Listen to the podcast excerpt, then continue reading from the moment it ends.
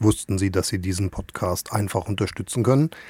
In den meisten Programmen und Apps, mit denen Sie diesen Podcast hören, können Sie den Podcast bewerten. Über eine Bewertung mit ein paar Sternen, am besten fünf, würden wir uns sehr freuen. Auch für Kommentare mit Anregungen und Wünschen und welche Themen Sie interessieren, sind wir dankbar. Und nun viel Spaß mit der aktuellen Episode von Tulip, Luisas Learn Italian Podcast.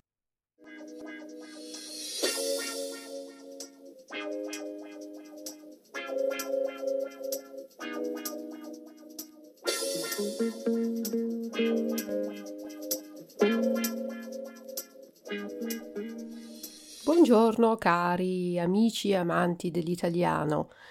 Benvenuti a questo episodio e prima di dirvi di cosa parliamo oggi vi leggo una filastrocca, filastrocca Kinderreim che si intitola Tutti gli animali.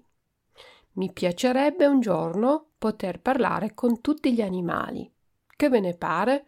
Chissà che discorsi geniali sanno fare i cavalli, che storie divertenti conoscono i pappagalli, i coccodrilli, i serpenti, una semplice gallina che fa l'uovo ogni mattina, chissà cosa ci vuol dire con il suo coccodè. E l'elefante, così grande e grosso, la deve saper lunga più della sua proboscide. Ma chi lo capisce quando barrisce? Nemmeno il gatto può dirci niente. Domandagli come sta, non ti risponde affatto, o al massimo fa miau, che forse vuol dire ciao. Ecco, questa, miei cari ascoltatori, questa filastrocca Kinderreim l'ha scritta Gianni Rodari, che è stato un famoso scrittore per bambini, giornalista, pedagogista italiano. La sua idea era quella di insegnare non in modo tradizionale con semplici nozioni da dare ai bambini, ma di dare loro i mezzi per stimolare la loro creatività. Solo il bambino che sa immaginare cose che non esistono sarà in grado di lottare per costruire un mondo migliore, diceva.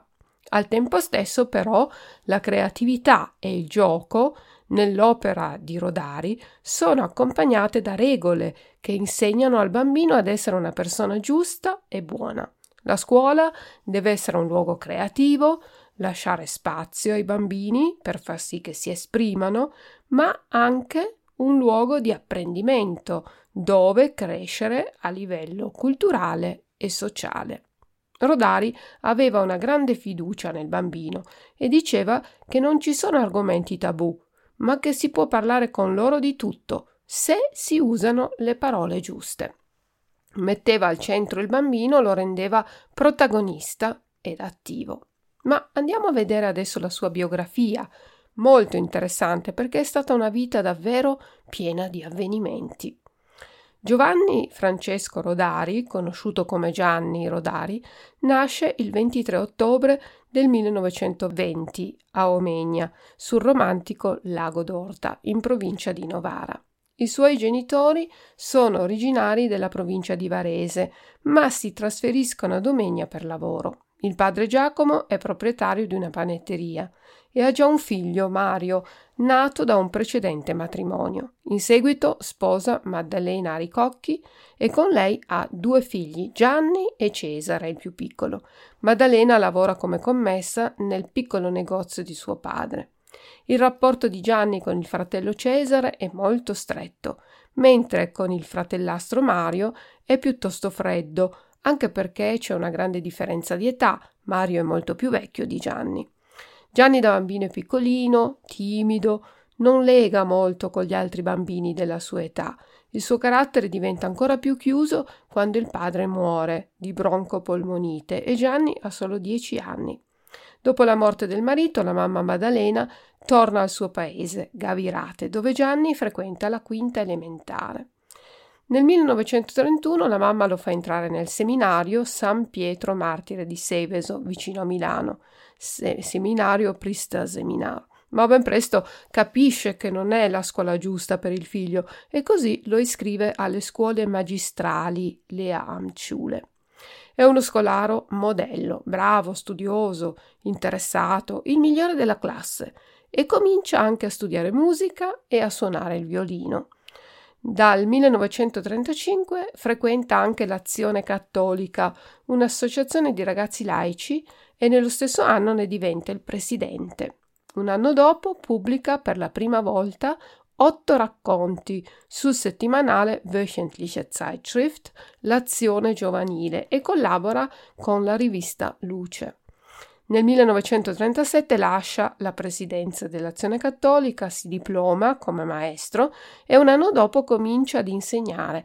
Diventa precettore, precettore Hauslehrer, presso una famiglia di ebrei tedeschi scappati dalla Germania. Siamo già in epoca nazifascista. Si iscrive all'Università a Milano, alla facoltà di lingue straniere, sostiene alcuni esami ma poi lascia gli studi senza laurearsi. Trascorre interi pomeriggi a parlare di filosofia con i suoi amici Nino Bianchi e Amedeo Marvelli. Insegna in alcune scuole della provincia di Varese e questo periodo Rodari lo ricorda bello come un tempo divertente in cui i bambini usano la fantasia per correggere il maestro. Siamo nel 1940 e l'Italia entra in guerra ma Rodari viene dichiarato rivedibile, cioè non adatto a fare il soldato. Nell'anno successivo vince il concorso per maestro e comincia ad insegnare alle scuole elementari. Va per lavorare, è costretto ad iscriversi al partito fascista e lavora nella casa del fascio. Rifiuta però un incarico proposto dal partito e per questo viene valutato insufficiente come insegnante. Nel dicembre del 43 viene richiamato alle armi dalla Repubblica Sociale Italiana, il regime collaborazionista della Germania nazista, e qui viene assegnato all'ospedale di Baggio, un quartiere di Milano.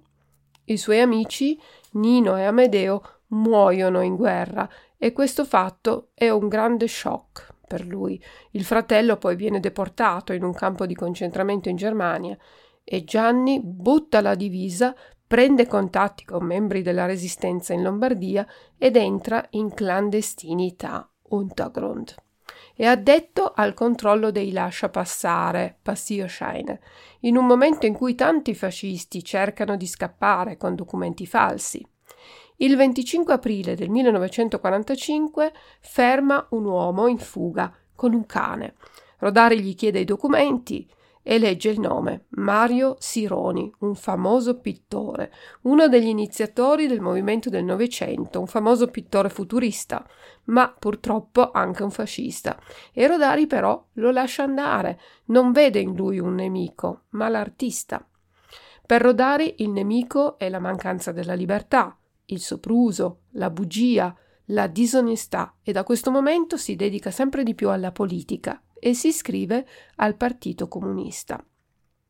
Dopo la guerra comincia a lavorare come giornalista ed è alla direzione del giornale Ordine Nuovo che era stato fondato a Torino il primo maggio del 1919 dall'intellettuale Antonio Gramsci.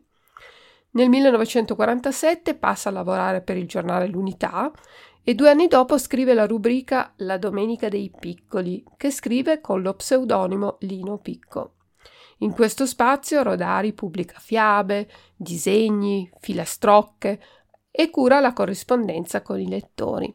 Il 17 aprile del 1949 pubblica la sua prima poesia su richiesta di una mamma per la sua bambina. La composizione poetica è collegata al rapporto con la mamma e questo rapporto tra l'adulto e il bambino sarà una cosa sempre presente nei suoi scritti. Poi, nel 1950, il partito lo chiama a Roma per condurre il settimanale per ragazzi, il Pioniere. Nel 1951 esce la raccolta di filastrocche il libro delle filastrocche e poi Le avventure di Cipollino, una storia che si svolge in un mondo di vegetali, frutta e verdura, dove un principe, il principe Limone, opprime la popolazione, ma grazie a Cipollino, una piccola cipolla, la frutta e la verdura si ribellano alle ingiustizie dell'aristocrazia. Rodari pubblica anche il suo primo libro pedagogico, il Manuale del Pioniere esce un decreto della Congregazione del Sant'Uffizio di Casterium für die Glaubenslehre che dichiara che tutti coloro che sono comunisti sono apostati, abtrünniger, e quindi sono scomunicati. Il Vaticano lo definisce come un ex seminarista diventato diabolico. Nei cortili delle parrocchie si bruciano i suoi libri. Il 25 aprile del 1953 Rodari sposa Maria Teresa Feretti, che aveva conosciuto subito dopo la guerra a Modena, dove la ragazza lavorava per il Fronte Democratico Popolare e quattro anni dopo nasce sua figlia Paola. Fonda poi Avanguardia, il giornale nazionale della FGC, Federazione Giovanile Comunista Italiana. Nel 1954 scrive La Freccia Azzurra, dal quale, molti anni più tardi, nel 1996, verrà fatto un film d'animazione, Zeichentrickfilm. Nel 1956 torna a lavorare per il giornale L'Unità, anche se continua a scrivere per bambini. Al giornale lavora prima come inviato, corrispondent, poi responsabile della pagina culturale e infine come capo cronista, leitender Nachrichtenredakteur. Nel 1958 va a lavorare per Paese Sera e poi collabora con la RAI e la BBC. Negli anni 60 Rodari scrive sempre più per bambini. Escono il libro Filastrocche in cielo e in terra, con illustrazioni originali di Bruno Bonari, uno dei massimi protagonisti del design dell'arte del XX secolo, poi la raccolta di fiabe Fiabe al telefono e nel periodo natalizio pubblica il racconto Il pianeta degli alberi di Natale. Collabora con la rivista La Via Migliore e con l'Enciclopedia per ragazzi, i 15. Nel 1964 il libro degli errori ha un grande successo. Nel 1970 vince il premio Anderson, che nel campo della letteratura per ragazzi equivale ad un Nobel per la letteratura. Nel suo discorso di ringraziamento dice Non c'è niente al mondo di più bello della risata di un bambino, e se un giorno tutti i bambini del mondo potranno ridere insieme, tutti, nessuno escluso, sarà un gran giorno. Scrive anche un saggio, l'unico, scritto nel 1973, dal titolo Grammatica della fantasia, un vero capolavoro di pedagogia per insegnanti e per genitori sull'arte di inventare storie. I temi toccati dal libro sono l'antifascismo, la necessità di laicismo nelle scuole, la pace, la centralità della libertà d'espressione del bambino, che deve avere la possibilità di pensare da solo e arrivare da solo alle conclusioni. Nel 1978 pubblica il libro C'era due volte il barone Lamberto, ovvero I misteri dell'isola di San Giulio, che ha un grande successo e viene tradotto in undici lingue.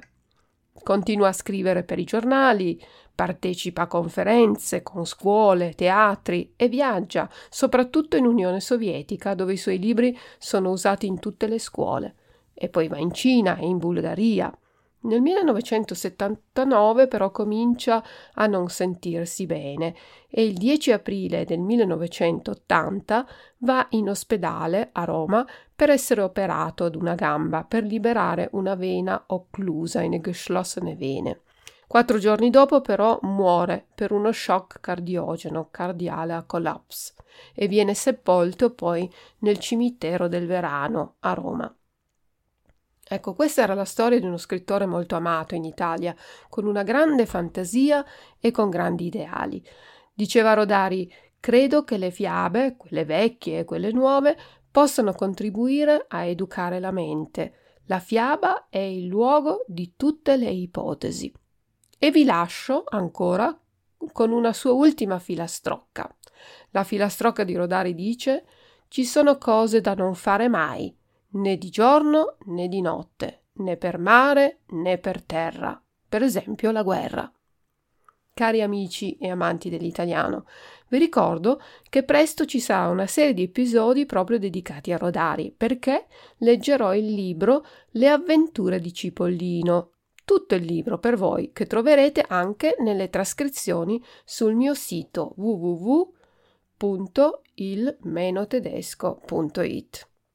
Grazie per l'ascolto e a presto. Ciao ciao da Luisa.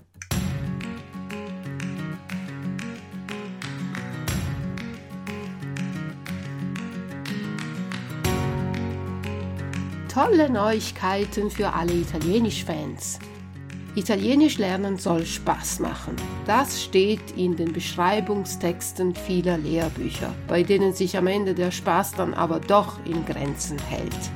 Seit ich meinen Podcast mache, habe ich überlegt, ein Hörbuch zu produzieren, das effektiver ist als ein gedrucktes Buch, so spannend wie ein Roman und zusätzlich noch interessante kleine Fakten über meine Stadt Turin vermittelt. Jetzt ist das Hörbuch erschienen. Es ist ein spannender Krimi, der sich rund um eine Gruppe von Menschen dreht, die in einem Sprachkurs vor Ort in Turin zusammentreffen. Gianduiotti e Deliti heißt dieses Hörbuch, in dem Kommissar Dalmasso versucht, einem rätselhaften Mörder auf die Spur zu kommen. Sie als Hörer enträtseln dabei nicht nur dieses Geheimnis, sondern auch die Geheimnisse der italienischen Sprache. Das Hörbuch ist für Anfänger mit geringen Vorkenntnissen und wird mit einer Materialsammlung zu Mit- und Nachlesen begleitet. Mehr Informationen zu diesem spannenden Lernkrimi, der im Brainbook Verlag erschienen ist, finden Sie wie immer auf meiner Homepage unter www.il-tedesco.it. Ich bin gespannt, ob Sie den Mörder finden und ihm das Handwerk legen können. Ich wünsche Ihnen schon jetzt viel Spaß dabei.